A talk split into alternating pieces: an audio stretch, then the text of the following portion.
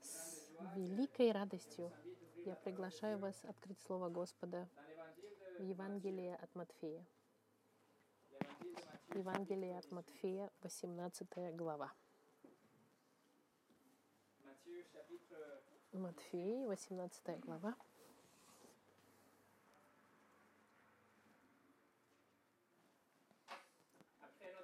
После нашей летней паузы, чтобы начать новый сезон проповедей живы, на живу, живую, в прямом эфире, я всегда пользуюсь возможностью перехода, чтобы сделать серию дополнительную, параллельно с нашим изучением.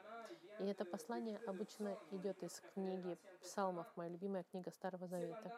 Но в течение нескольких месяцев, как вы знаете, мы про прошли через некоторые испытания как церковь.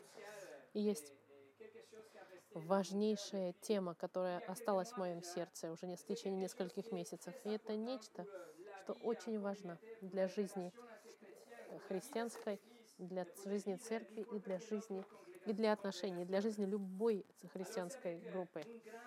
И поэтому с большим ожиданием и с величайшим и тяжелейшим, тяжелейшей ответственностью я бы хотел изучить с вами сегодня, в течение нескольких недель, самое великое качество в жизни христианина. Это единственный путь, по которому мы можем идти по-настоящему, а, повторяя, быть, желая быть похожими на Бога.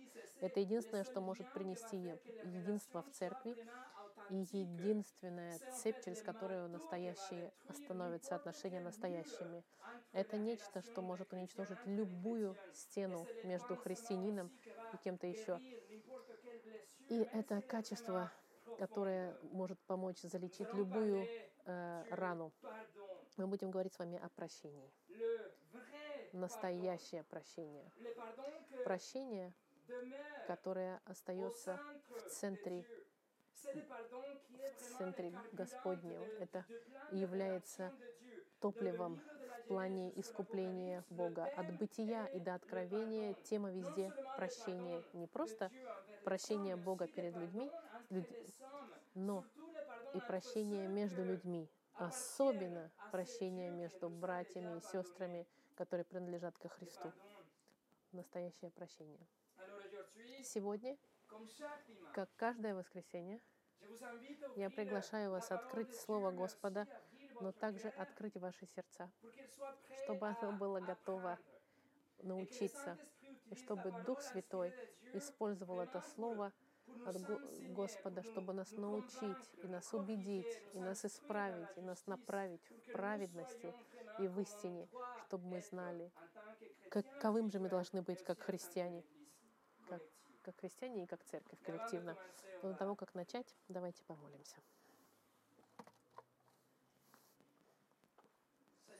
Господь, вот мы в очередной раз с нашими Библиями открытыми и с нашими сердцами открытыми, Господь.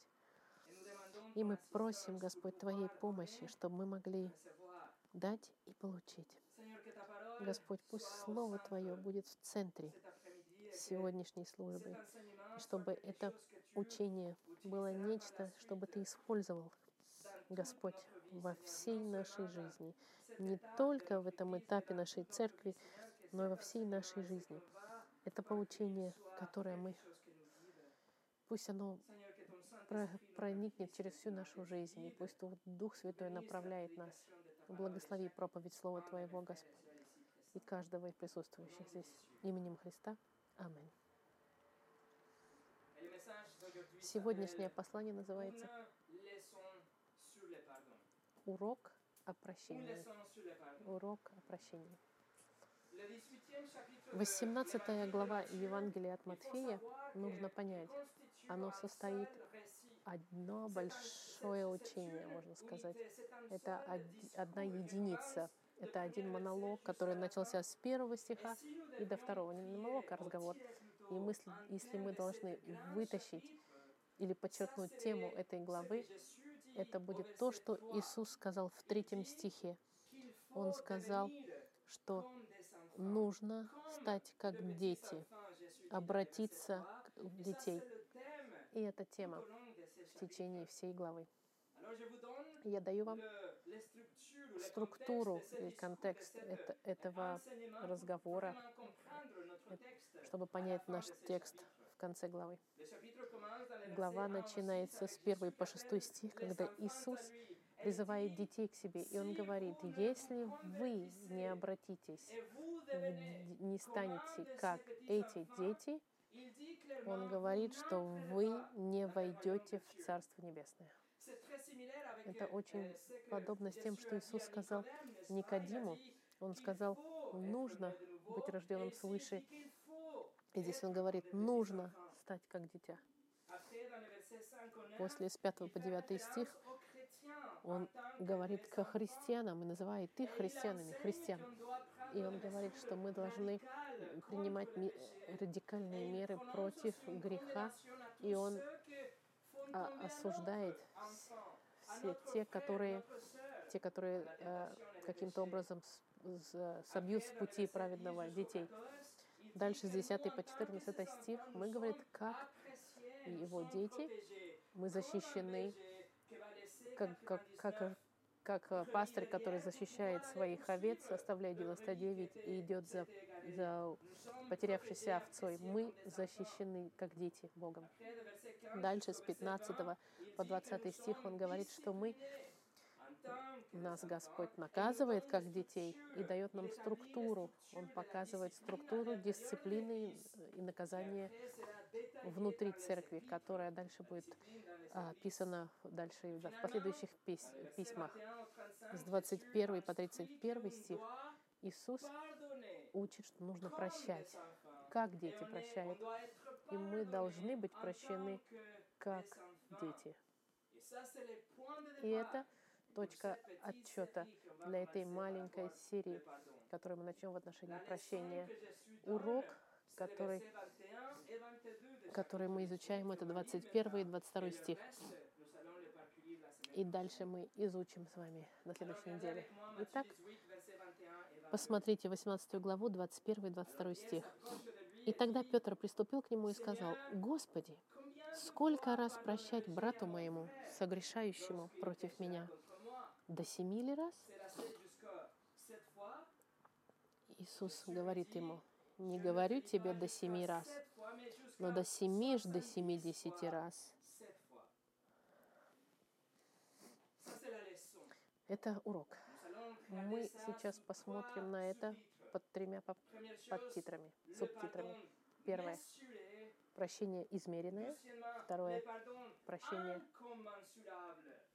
прощение неизмеримое. И третье —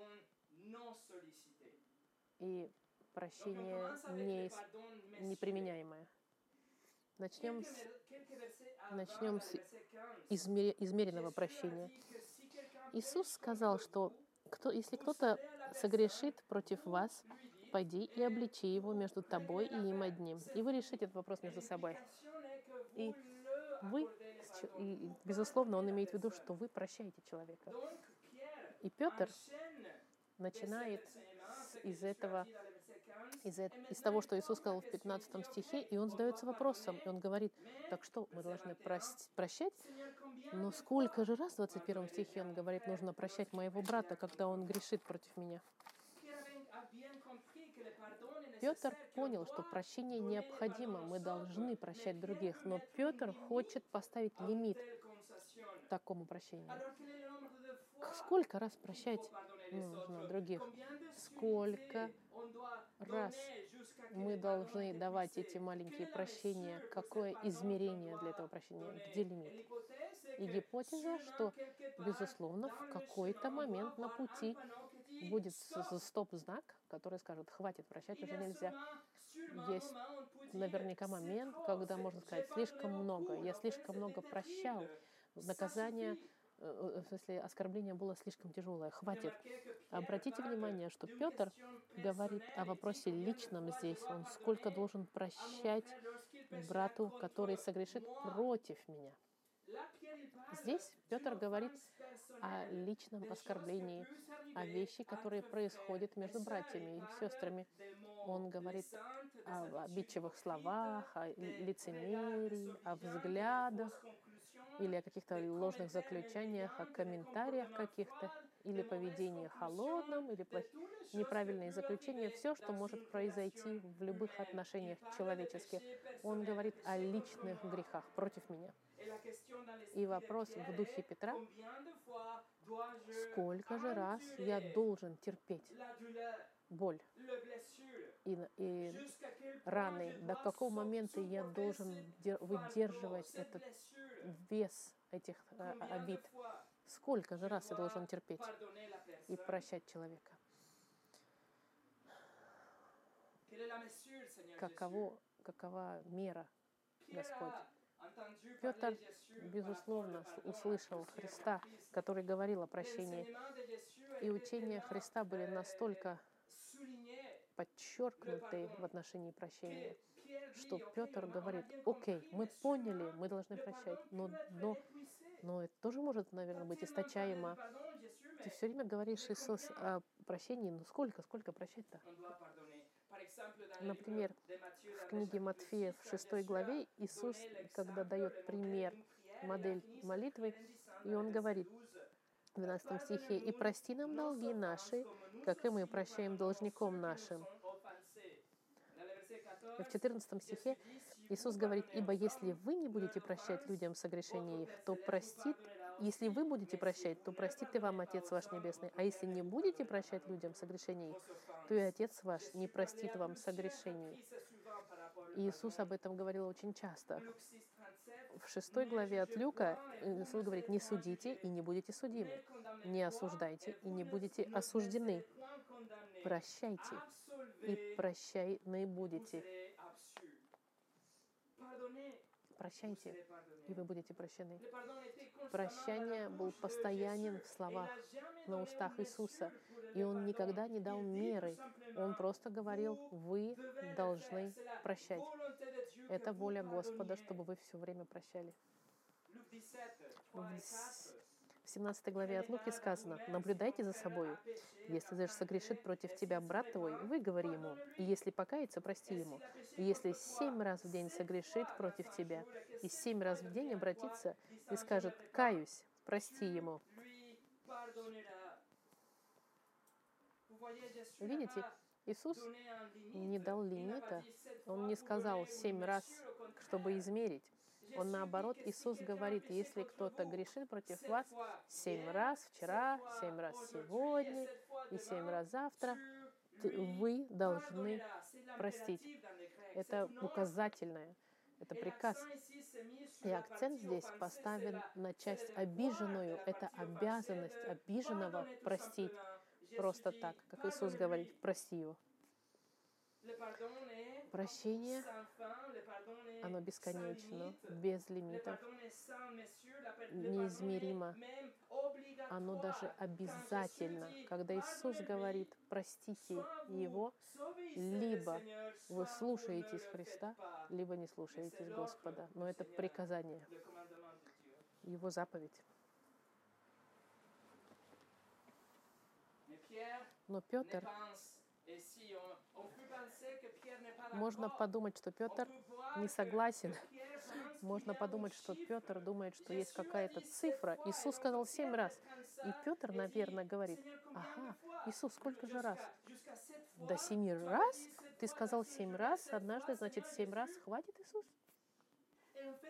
Но Петр думает, что он был кто-то щедрый, семь раз прощать. Почему? Потому что раввины в те времена, они учили, что, что месть была важна для, прав... для правосудия. Они не поняли закон Моисея. Моисей в Левите дал регуляцию между, между наказанием и преступлением. Моисей сказал глаз за глаз, зуб за зуб. Это значит, наказание должно быть, оно не должно быть таким же, не должно быть выше преступления, оно должно быть таким же. Моисей написал это, чтобы, чтобы наказание не стало, чтобы наказание не стало больше наступления. Но это не было предписание к мести. Это было, это было милостивое, милостивый закон, чтобы регулировать конфликты. Но раввины сделали все для того, чтобы вдохновять в месть. Они хотели, чтобы люди мстили в обмен на оскорбления. Религиозные лидеры совсем не поняли. Они полностью они неправильно интерпретировали предписание закона. Они сказали нечто, что было противоположно закону. В 19 главе Левита Бог сказал, не мсти и не имей злобы. Заповедь была «ищите вместе». Нет, но раввины сказали, а, нужно мстить глаз за глаз. 19 глава Левита, 18 стих говорит, «Не мсти и не имей злобы на сынов народа твоего, но люби ближнего твоего, как самого себя. Я Господь Бог ваш». И эти заповеди, здесь она переформулирована Иисусом в 22 главе Матфея, когда его спросили, каковы были самые великие заповеди, Иисус сказал, вторая же, подобная ей, возлюби ближнего твоего, как самого себя. Видите, заповеди Бога, они ясны. Не держать злобы и никакой горечи, никакой мести. Другими словами, прощать. Если вы любите, любите ближнего своего, вы не будете пытаться ему отомстить, вы не будете злиться на него и хранить какие-то старые мысли, вы будете прощать нечто, что происходит быстро и ежедневно. Все время вы будете прощать. Но евреи, для евреев прощение имело измерение, меру. Прощение имело лимит евреи тех времен, они были готовы простить один раз, может быть, второй раз, и третий, возможно, может быть, бы сделали. Но это был конец. Все, закончено. Четвертый раз вы были, вы могли проклять человека, который вас обидел. Вы должны были пойти и искать вместе восстановление другого человека. Раввин Жосе Бен Ханина написал, что тот, кто просит прощения у своего, у своего ближнего, не должен это делать больше трех раз. Лимит был трижды. И откуда это правило? Это идет в очередной раз от неправильной интерпретации текста. В книге пророка Амоса когда говорит Господь, что Он просил трижды, но теперь уже четвертый, и что суд придет. Они взяли этот текст и сказали, мы то же самое будем делать, трижды прощать, четвертый раз не будем. Неправильная интерпретация текста и неправильное предписание в соответствии. Это было, это было состояние сердца в народе изра... еврейском. Не прощать это, искать вместе. И Талмуд, книга комментарий и традиций равинских, рассказывает историю равина, который не хотел прощать оскорбления, даже если виновный умолял его в течение 13 лет. И Равин не простил эту обиду, и это и это не считалось важным. И Талмуд отказался критиковать это наоборот. Они сказали, что Равин был праведен, отказав прощения этому человеку. И это позиция начальная каждого сердца человеческого. И даже среди христиан, друзья мои, даже среди нас, даже если мы имеем возрожденное сердце, часть нашего сердца и старой природы не хочет прощать сразу же. Это смешивается с гордыней, с само, самооценкой, с необходимостью защищать наше имя и исправлять наказание. Это, все это делает прощение тяжелым. Французский царь Луи XII, он очень хорошо резюмировал эту тенденцию, тенденцию человеческого сердца. Он сказал, ничего не пахнет так хорошо, как труп вашего врага. В любом, в любом случае, Господь Иисус нас учит, что позиция настоящего христианина начальная с возрожденным сердцем — это постоянное прощение и полное. Оставьте ваши пальцы здесь и пойдемте со мной в Евангелие от Луки, следующая книга. Евангелие от Луки, шестая глава. Шестая глава, 27 и 30 стих. Это будет. Начиная с 27 по 30 стих. Шестая глава Луки. Иисус говорит, «Ну вам, слушающим, говорю, любите врагов ваших, благотворите ненавидящим вам, благословляйте проклинающих вас и молитесь за обижающих вас. Ударившему тебя по щеке подставь и другую, и отнимающему у тебя верхнюю одежду не препятствуй взять и рубашку.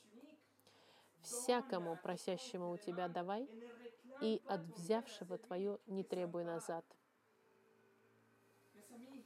Друзья мои, это положение по изначальное христианского сердца. Это учение Иисуса, которое настолько доминировало его службу и его жизнь, она была если оно, оно было настолько революционным, это учение, и противостояло сердцам человеческим и тому, что раввины учили в те времена, что, безусловно, теперь Петр задается вопросом, и у апостолов вопросы. И Петр, как э, портпароль апостолов, он говорит, хорошо, мы поняли, прощение, окей, но сколько раз? Каково, каков лимит? И, и Петр, задав вопрос, в своем собственном стиле еще отвечает. Он говорит, до семи раз? Раввины говорили три раза. Ну ладно, я, Петр, хорошо, я удублирую, еще один добавлю, скажем, семь раз нормально? Петр готов прощать. Но только семь раз. Он готов взять свою тетрадочку и подсчитать семь грехов и убрать. И он думает, что это, это большое дело. Он думает, что он щедр со своим грехом, со, его, со своим прощением, простите. Он думает, что он делает хорошо, посчитав только семь раз. Это прощение измеренное. Второе прощение неизмеримое. Мы возвращаемся в Матфея, предыдущую книгу, 18 э, главу. Посмотрите на ответ Иисуса в 22 стихе. 18 глава Матфея. Иисус говорит ему, не говорю тебе до семи раз, но до семи ж до семидесяти раз. Иисус не говорит, не дает ему опять цифру. Наоборот, он говорит, Петр, прекрати считать, Петр. Возможно, Иисус взял это, это выражение от бытия в истории Лемека. Лемех сказал, если кто-то меня атакует, я отомщу 70 раз 70. Это значит, я буду мстить намного больше, чем они мне сделали. Но именно поэтому Моисей написал в Левите и сказал, нет, праведность глаз за глаз. Иисус пере, пере, переговаривает это. И он говорит, нет, нет, нет, нет, нет. Другой способ. Если кто-то тебя ударил с этой стороны, ты подставь ему другую. Видите? Ламех, он, он говорит о бесконечной мести, а Иисус призывает нас к прощению бесконечному. Прощение неизмеримое. Прощать больше, чем вы можете считать.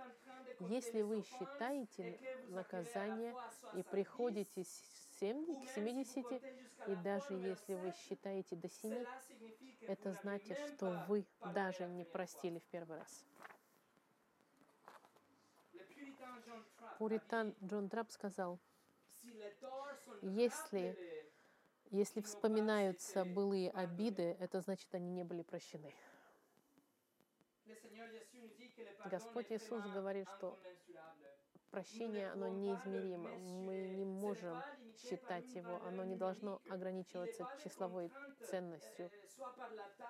Оно не должно измеряться ни размером, или интенсивностью раны. Мы не храним записи. Он не зависит ни от боли, ни от глубины раны. Прощение должно быть бесконечное, великое, бесплатное, безусловное. Видите, эта секция здесь говорится после того, когда говорится о прощении, после того, как он говорит о дисциплине внутри церкви. Иисус говорил о дисциплине в церкви, но, но цель дисциплины — это не изгонять человека, а напротив, цель постоянной каждого этапа дисциплины церкви — это прощение и восстановление отношений, и братские отношения.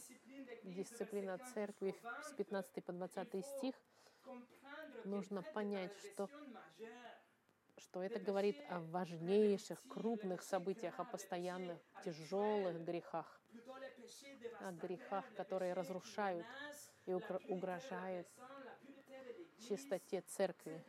Это грехи тяжелые, которые оскорбляют святость церкви и Бога. Там нужно к ним, нужно начинать дисциплину церкви, наказание церковное. Но незначительные оскорбления, непонимания какие-то, несовершенства, реакции незрелые. Это все должно быть просто прощено.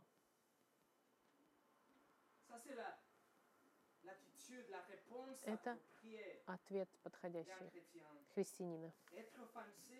Быть оскорбленным и просто подставить другую щеку, другими словами, значит, простить, как мы сказали. Ну, вы скажете, ну, нет маленьких грехов. Вы скажете, нет, но все грехи, великие грехи. И вы правы. В свете святости Господа любой грех вас осудит и будет наказуемым пламенем адским. Но мы должны понять свидетельство Святого Писания, которое говорит, не все грехи, они равноценны. Например, Иисус сказал, что грехи Содомы был более терпим, чем, чем, чем быть отвергнутым э, в, в 11 главе. И Иисус сказал, что грех Иуды был сложнее, тяжелее, чем его. Каждый грех является оскорблением перед Богом и Его святостью. Но в области человеческой, в отношениях человеческом, в этом мире падшем, мы должны признать, что мы, как личности, несовершенные, даже если мы возрожденные, для нас есть более тяжелые грехи, более опасные, более злобные, более угрожающие, более грязные, чем другие. И есть различие между тяжелым грехом, который бы повлиял на всю церковь, и личными конфликтами между братьям и сестрой. Есть большая разница между ложным учением, которое приведет всю церковь э, в бездну. Есть разница между идолопоклонничеством и развратом и, и каким-то комментарием человеком не, глупым или взглядом. Это маленькие маленькие вещички, которые мы должны прощать мгновенно. Например, В послании к Коринфянах был разврат сексуальный внутри церкви, потому что, потому что некто спал с, с женой его отца. И Павел сказал, что этот человек должен быть исключен из церкви. И, безусловно, потом через наказание церкви, если нет раскаяния, да, нужно смотреть чистоты церкви. Мы призваны к святости. Но когда мы обижены на личном уровне, мы должны просто подставлять другую щеку. Мы закрываем это оскорбление любовью. Мы игнорируем щедро личные оскорбления. Другими словами, друзья мои, церковь была бы церковь, как в США, где церковь, которая выгнала 30 человек, 30 человек в течение нескольких месяцев. Они это сделали, потому что были невидимые грехи глазам. Им говорили, что у них были негативное поведение, или они были гордыми. Был какой-то негативизм, и никто ничего не знал, но у нее она в грехе, потому что подозрительно выглядит. И они таким образом выгнали 30 человек. И это неправильно. Это печально. Это использовать наказание церкви как оружие. И это настоящий легализм и лицемерие, создавать атмосферу, что то, что важно, как люди меня видят и как они ко мне относятся. Помните о вопросе Петра, сколько раз прощать брату моему, согрешившему против меня? Мы говорим о личных грехах, о наказ... а, это не касается всей церкви. Это не оскорбление против третьих лиц. Это не связано с намерениями одного или от того, что мы думаем, что другой человек думает. Это конкретные личные конфликты между двумя людьми. И ответ Иисуса в 22 стихе — прощай. Без вопросов. Просто прощай и все. И апостол Петр, который говорит с Господом, он понял, когда он написал свое первое послание Петра, 4 глава, 8 стих, Петр пишет, «Более же всего имейте усердную любовь друг к другу, потому что любовь покрывает множество грехов».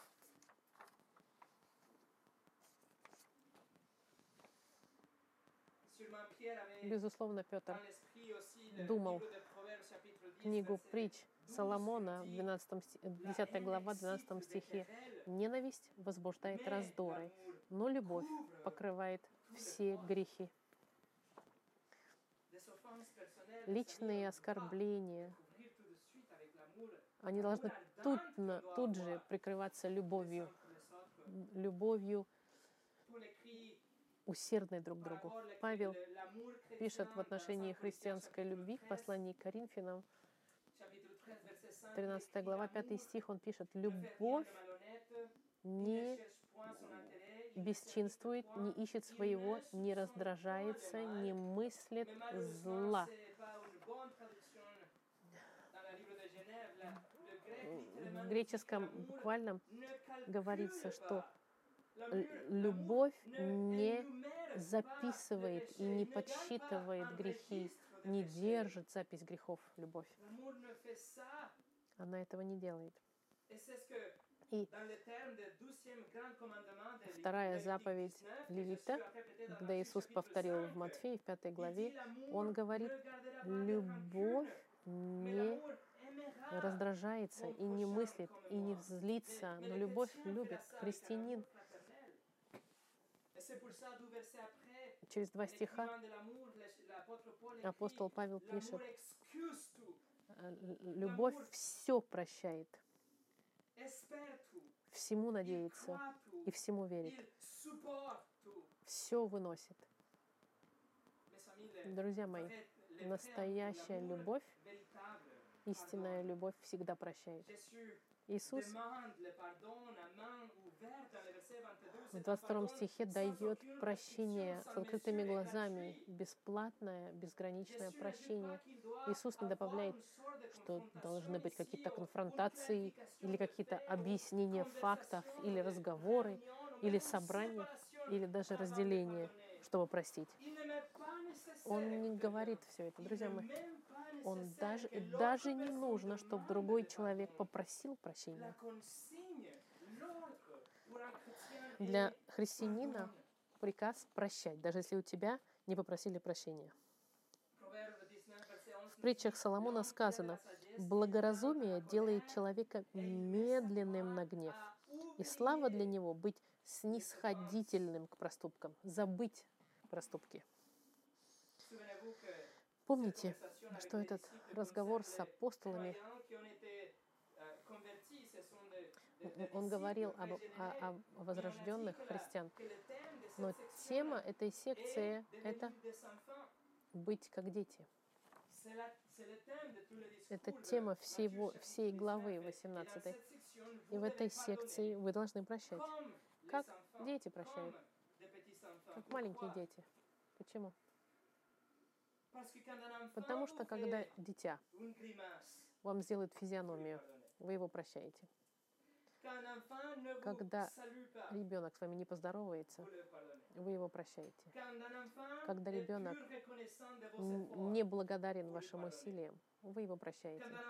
Когда ребенок горд, вы его прощаете.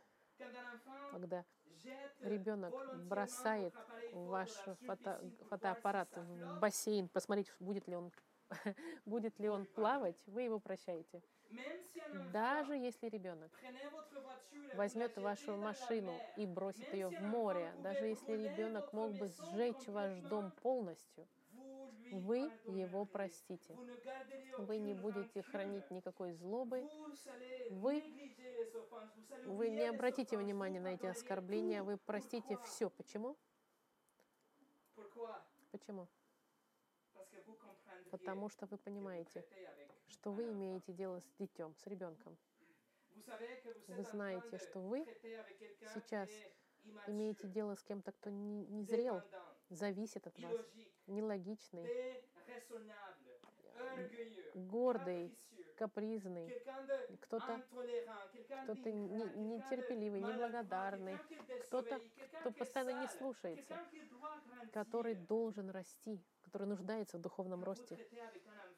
И вы ребенка прощаете, прощаете ему все. Это прощение неизмеримое, без э, Numéro 3, Прощение. le pardon non sollicité. третий пункт euh, прощение невостребованное. Невостребованное. Я не могу простить, пока другой человек меня не попросит. Правда? Вы думаете, что, что прощение это сделка, что э, обменивается заявление другого человека? Должны ли мы услышать или ждать раскаяния другого человека, чтобы мы могли решить проблему и простить полностью? Это было бы очень фарисейское размышление. Это был бы момент, чтобы взращивать эти эмоции и злобу, и все, и все это напряжение, непрощение, чтобы это длилось какое-то время, это еще больше заставит вырастет барьеры, границы. Это противоречит тому, что Иисус учит нас в 18 главе. Если вы хотите, хотите ждать, вы будете ждать месяцы и месяцы, может быть, годы. И в ожидании вы будете питать эту злобу внутри вас. И будут какие-то новые. Осуждения, потому что ваше сердце уже стало каменным, будут интриги и горечь, и братский союз разорван, и стены построены между вами. И в ожидании, чтобы простить, вы грешите сами. Друзья мои, христианский путь это выбрать и принять решение простить вашего брака, брата, который вас ударил вас, и вы ему прощаете мгновенно, до того, как он попросил прощения. Вы подставляете вашу вторую щеку, вы прощаете, и вы готовы прощать в следующий раз. Allez avec moi aux Éphésiens chapitre 4. Давайте с вами отправимся в книгу к Ефесянам, Aux Éphésiens chapitre 4. четвертая глава. Послание к Ефесянам, четвертая глава. Éphésiens chapitre 4, А. Послание к verset, четвертая on глава, va lire le verset 32. 32 стих. Павел пишет, что мы не должны иметь горечи и никакого раздражения. Но, verset 32, 32 стих. Но будьте друг к другу добры, сострадательны, прощайте друг друга, как и Бог во Христе простил вас. Как Бог во Христе простил вас. Друзья мои, подумайте об этом.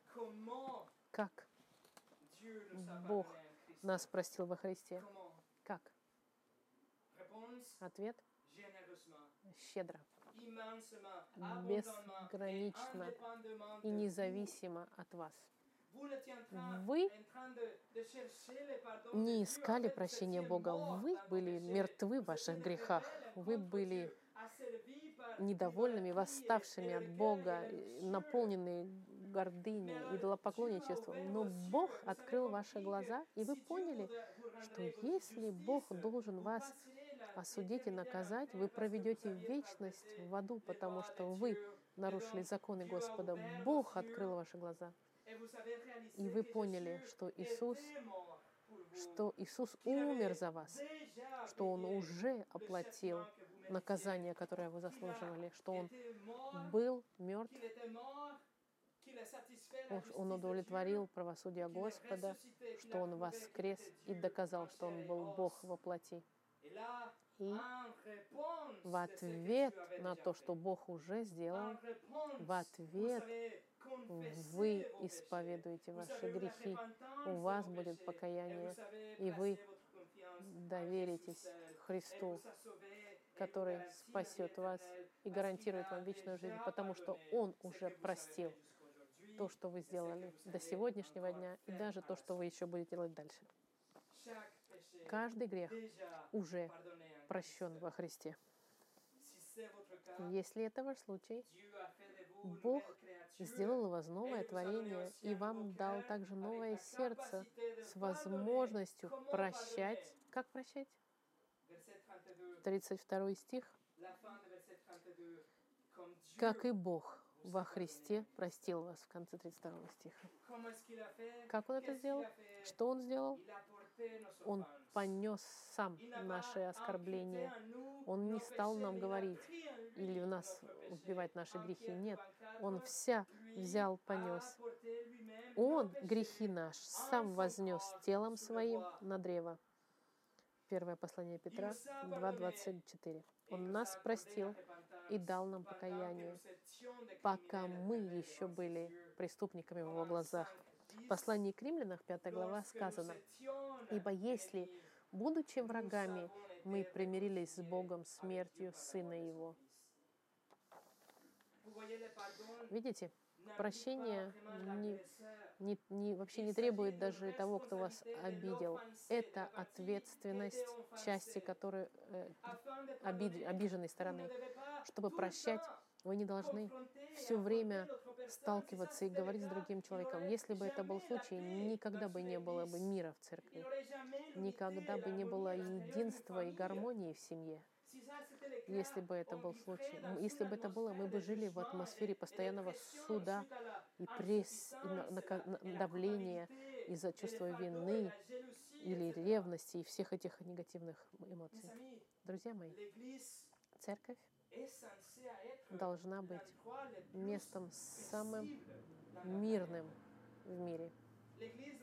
Церковь должна быть местом самым успокаивающим и утешающим, потому что мы идем сюда и прощаем друг друга. Меня здесь простят мгновенно. Marc chapitre 11, В Марке le Seigneur appelle 12, au в pardon 11 главе Господь призывает к мгновенному прощению, даже молясь. Marc 11, Марк 25, 11, Jésus dit, 25 Иисус говорит, «И когда стоите на молитве, прощайте, если что имеете на кого, дабы и Отец ваш Небесный простил вам согрешения ваши. Если же не прощаетесь, то и Отец ваш Небесный не простит вам». Это не возможность, это приказание от Бога мгновенно молиться. Вы молитесь, вы вспомнили какой-то обиде, прощайте мгновенно. Это не привилегия, это обязательство. Нет никаких процессов, которые должны следовать, никаких конфронтаций необходимых, нет никаких э, размышлений, разъяснений. Просто прощайте. И вы знаете, что не только Господь вам говорит это делать и требует, вы это можете во Христе. У вас Дух Святой есть в нас, который делает это возможным для вас мгновенно простить. Джон МакАртур сказал, человек, который не прощает, это человек, лишенный благочестивого характера и без христоподобной любви. И неважно, насколько правильна его теология и как бы безупречно его мораль выглядела снаружи. Непрощающий христианин — это противоречие его новой природе во Христе. И в заключении, послушайте внимательно. Библейское прощение — это никогда не сделка, друзья мои. Это решение. Прощение это принять решение, отказаться, обвинять кого-то другого.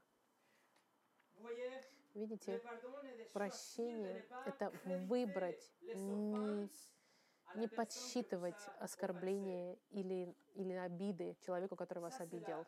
Это, это библейское прощение. Быть обиженным, но, но не принимать этого внимания. Это. Решать не, не привязываться к, к обидам, чтобы не вспоминать другому человеку, или на себя, чтобы пожалеть себя, или чтобы отомстить, или чтобы разделиться, или, или даже показывать другим, что другой человек сделал. Прощение это не вспоминать обиды о другом человеке, на друго- другого человека. Это сказал Стефан в Деянии. Он сказал, помните Стефана, когда он, его камнями закидывали, преклонив колени, воскликнул громким голосом, «Господи, не вмени им греха сего». Не вменяй им греха. Это прощение библейское. Друзья мои, я вас спрашиваю, вы являетесь ли таким человеком, который прощает? Прощаете ли вы так? Простили ли вы уже так? Вы скажете, да, но я не могу забыть. Это не библейское прощение.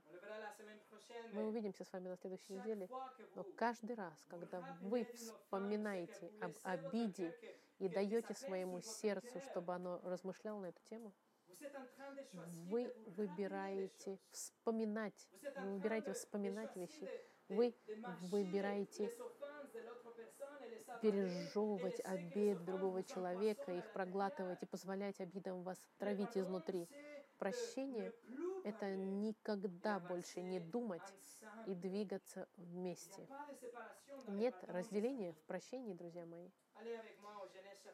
Пойдемте со мной в первую книгу Библии, в Бытие, 50 глава. Книга Бытия, 50 глава. Я вам покажу три стиха, чтобы показать, что такое настоящее прощение. Прощение — это когда вас ненавидят ваши братья, когда вы брошены в колодец, оставлены на- на- умирать, а когда вашему отцу обманывают, что ваше, ваше тело убито, когда вас, когда вас продают как раба, вы проводите много времени в тюрьме, и после всего этого вы не храните никакой злобы, но выбираете прощать. Это значит, не вменяйте другому человеку и не храните для себя, чтобы вспоминать позже. Это действие активное, это выбор. Но одновременно, друзья мои, прощение — это принять решение восстановить отношения. Посмотрите с 19 по 21 стих, 50 глава с 19 стиха. «И сказал Иосиф, не бойтесь, ибо я боюсь Бога. Вот, вы умышляли против меня зло, но Бог обратил это в добро, чтобы сделать то, что теперь есть, сохранить жизнь великому числу людей. Итак, не бойтесь, я буду питать вас и детей ваших.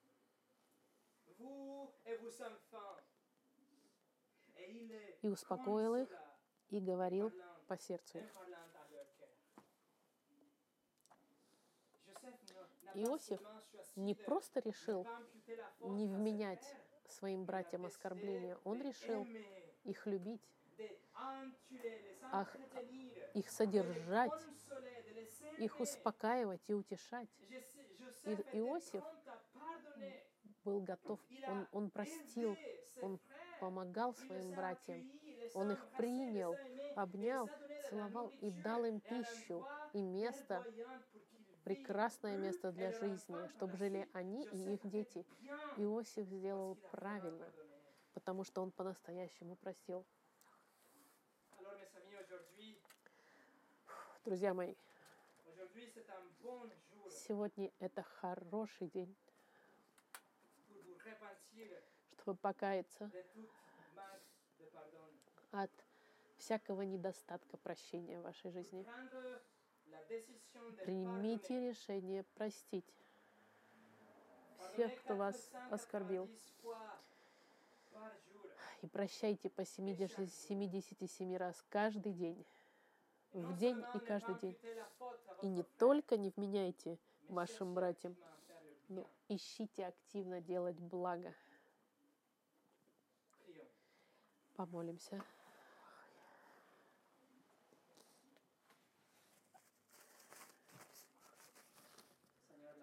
Господь, ах, планка настолько высока, стандарт настолько тяжел.